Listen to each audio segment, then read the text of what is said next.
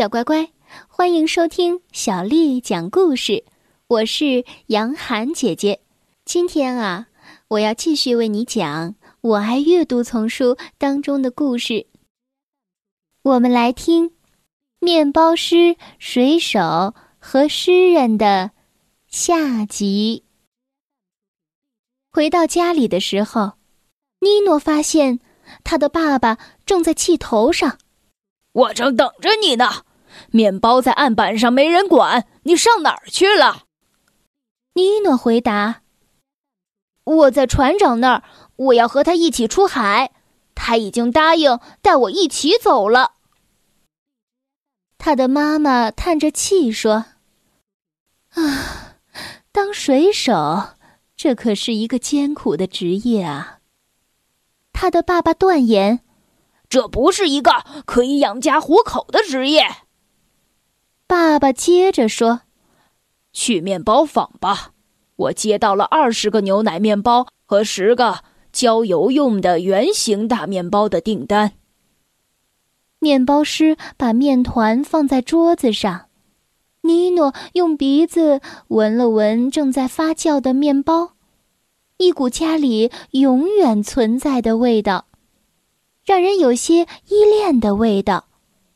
然而，他还是决定要出发。在等待出发的日子里，他在牛奶面包旁边忙碌着。有一回，他在面包上刻花纹，一不留神，面团被揉断了，都粘在了手指上。他的爸爸叹着气说：“真是的，去把圆形面包。”放到烤箱里，当心不要烫到手。可妮诺还是烫到手了，他咬着嘴唇，但眼泪还是不住的流了出来。他的爸爸说：“你烫着了，真笨！快到你妈妈那儿去，叫她来帮忙。至于你，到哪儿去溜达溜达吧，因为……”你只会干那种事儿。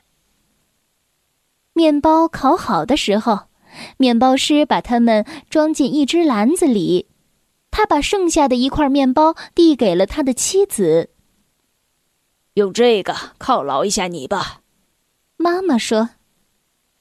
把它留给尼诺吧。爸爸又说：“尼诺，尼诺，他不值得你这么疼他。”哦。他还是个孩子，在他这么大的时候，我已经能养活我自己了。我们该拿他怎么办呢？让他跟着水手们去出海吧，他总能学到点什么。你真的是这样想的吗？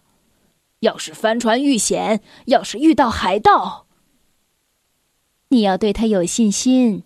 你当初不也是这样吗？你年轻的时候也去旅行过，你不也安全的回来了吗？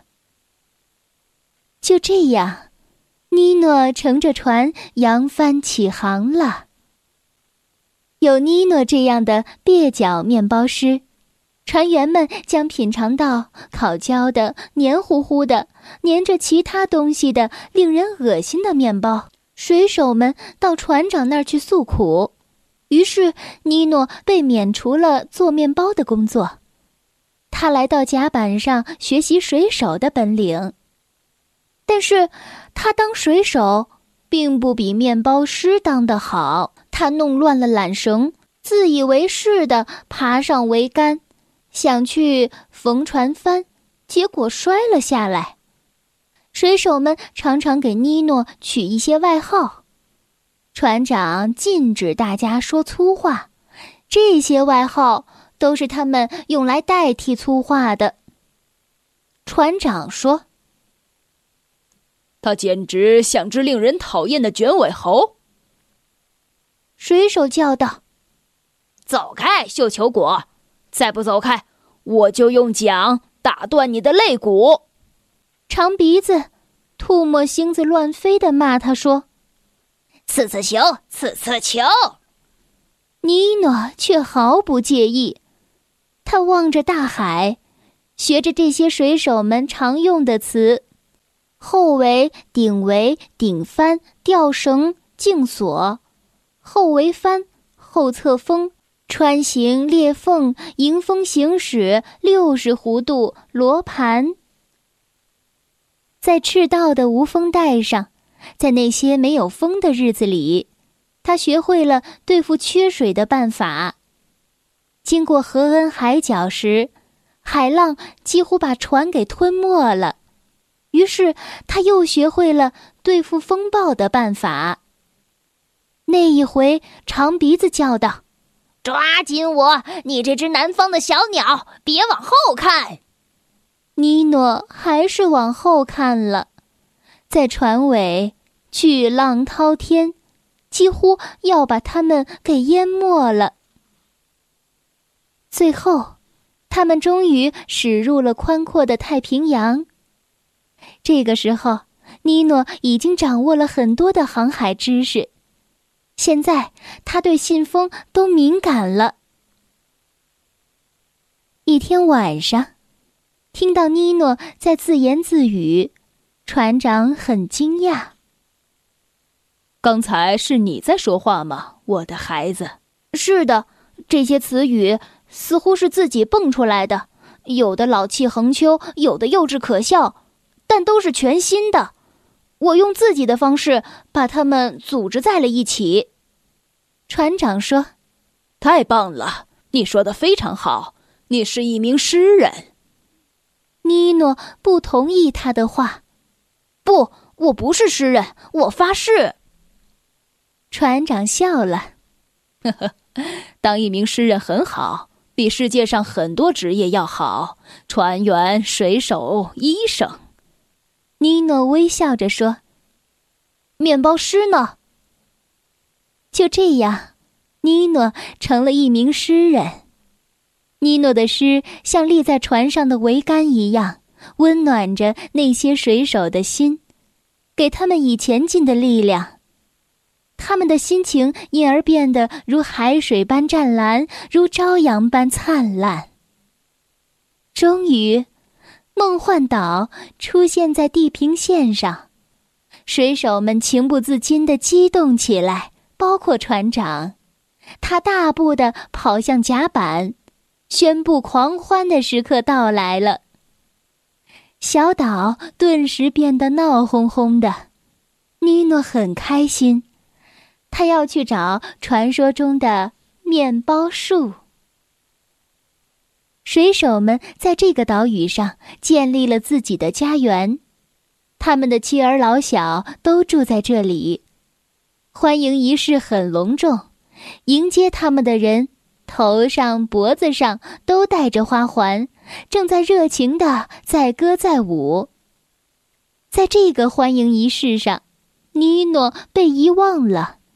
他要寻找他的面包树，他询问一个男孩，男孩指向了一棵漂亮的、长着宽大叶子的古树，但是枝叶上并没有挂着圆形大面包或者是条形面包，也没有奶油面包或者巧克力面包，没有面包，面包树上只结满了果子，圆圆的绿色的果子。有人的脑袋那么大。男孩解释说：“在火上烤熟，浇上沙司，很好吃的。”尼诺这个时候醒悟过来，他扑向长鼻子，对他说了几个不那么有诗意的词。长鼻子吐沫星子乱飞地说：“你居然会相信我开的玩笑话，你这个笨蛋！”尼诺想给他一拳，长鼻子躲开了，而尼诺却倒在了沙滩上。长鼻子叫道：“你应该感谢我，小伙子！要不是我开玩笑，你肯定不会出来的。”船长很有兴致的看着这场争执，他说：“长鼻子，你说的对，要是没有梦想，没有向往。”人生就不会有旅行，旅行，有的人为了发现新大陆，有的人为了寻宝，不过，小伙子，有一件事情是肯定的：世界上没有一棵树能代替你去工作。尼诺把失望抛到脑后了，他开始分享人们的快乐。他去钓鱼，帮人们摘椰子。尼诺显得笨手笨脚的，但是小岛上的人们都很友善。尼诺的笨拙让他们很开心。晚上，人们载歌载舞，尼诺在音乐的伴奏声中深情地朗诵着他的诗歌。音乐与诗句交汇在一起，有一种梦幻的感觉。过了一段时间，水手们扬起风帆，带着椰子和珍珠到另一个岛上去了。每一次出发都伴随着眼泪与叹息，每一次凯旋都伴随着掌声和欢笑。每一次，尼诺都可以找到一些词来表达忧伤或是快乐。面对命运的垂青。尼诺仍然不满足，他向往着别样的人生风景，别样的诗情画意。船长鼓励他离开船队，重新寻找梦想，但是没有钱可是寸步难行的。尼诺说：“我或许可以当水手挣钱。”船长建议道：“你瞧，我的孩子，你是一名诗人，不是一名水手。”你和我们在一起很好，但如果你到了别的船上，遇到了一个野蛮的船长，或者去给海盗当水手，那你就惨了。耐心的等待一下吧，会有机会的。一天，岛上来了一个古怪的有钱人，他是乘着一艘漂亮的游艇来的。他听说了妮诺的经历，便对船长说。这个孩子是个奇才，要是他能跟着我就好了。我一直希望跟诗人待在一起。船长征求妮诺的意见。你瞧，机会来了，跟他去吧。你除了作诗以外，不需要再干别的。你可以像王子一样衣食无忧。尼诺又一次离开了关爱他的人们。船长双手捧着一本厚厚的、精致的本子，说：“这个送给你，把你的诗写下来吧。”长鼻子激动的把唾沫喷得比平时更远。他把自己的小刀送给了妮诺，岛上的其他朋友送给了他一些五彩的贝壳。新的生活开始了，妮诺有了属于自己的漂亮房子。她穿着丝绸衣服，戴着插满羽毛的软帽。她从来没有这样大吃大喝过。如今，他的地位如同一位王子。尼诺念着他的诗，他不再说海风，不再说水手，不再说飞鸟。他的诗中词语属于那些奇怪的妇人和他的那些朋友们。风，不再有大海的气息，水手们都避开尼诺，连小鸟也不愿意站在他的身边了。每天，尼诺穿着他的丝绸衣服，戴着插满羽毛的软帽，在奇怪的妇人和他的朋友面前重复着相同的词语。人们似乎已经厌倦了这些，一种深深的悲痛侵袭着妮诺的心灵。他难过的发现，自己已经没有写诗的灵感了。一天，奇怪的妇人带来了一只小猴子，他说：“这只猴子是个奇才，我一直希望身边有一只猴子陪伴着我。”这天晚上，尼诺正在读他的诗。这时，小猴子戴上了有羽毛的软帽，翻着筋斗，用水晶酒杯喝酒。尼诺读了一半就停住了，他离开了餐厅。他用手撑着游艇的外墙，泪眼朦胧的看着天空中宁静的星星和码头上昏黄的灯火。潮水般的诗句涌上他的心头，夜色如水般温柔的拥抱着悲伤的妮诺。海浪轻轻地抚慰着一颗受伤的心灵。妮诺整理了他的行李，拿着包裹，爬上了救生艇。他要去一个酒店，独自度过这个忧伤的夜晚。妮诺再也没有回到这艘豪华游艇上，从此他不停的游走，从这个小岛到那个小岛，从这个城市到那个城市。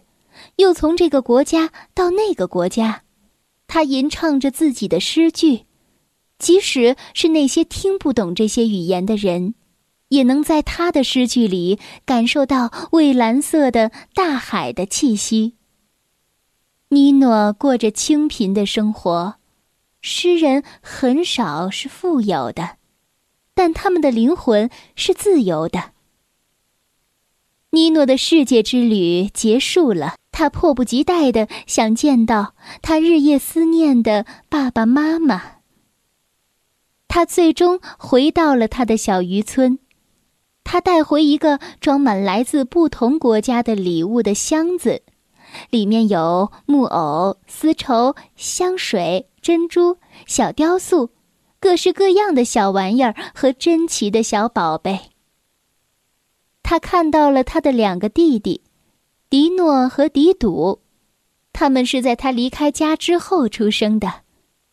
爸爸对妮诺说：“瞧，你长大了，比我还高呢。”他的妈妈说：“瞧，你很帅气。”迪诺和迪赌翻着妮诺的箱子，发出了开心的尖叫。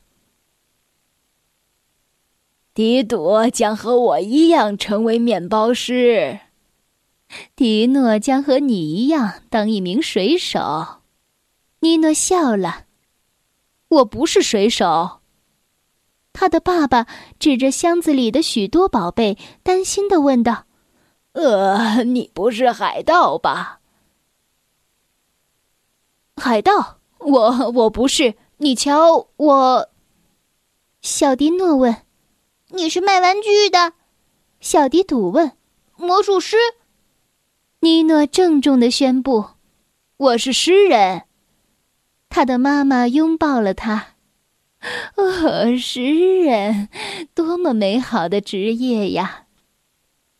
爸爸把手举到空中，然后又放到了妮诺的肩上，脸上充满着自豪的微笑。这就是面包师、水手和诗人的故事，小乖乖，今天的故事就为你讲到这儿了。如果你想听到更多的中文或者是英文的原版故事，欢迎添加小丽的微信公众号“爱读童书妈妈小丽”。接下来呢，又到了我们读诗的时间了。今天要为你读的是。唐朝诗人白居易写的《大林寺桃花》。大林寺桃花，唐·白居易。人间四月芳菲尽，山寺桃花始盛开。长恨春归无觅处，不知转入此中来。大林寺桃花，唐·白居易。人间四月芳菲尽，山寺桃花始盛开。长恨春归无觅处，不知转入此中来。大林寺桃花，唐·白居易。人间四月芳菲尽，山寺桃花始盛开。长恨春归无觅处，不知转入此中来。小乖乖，晚安。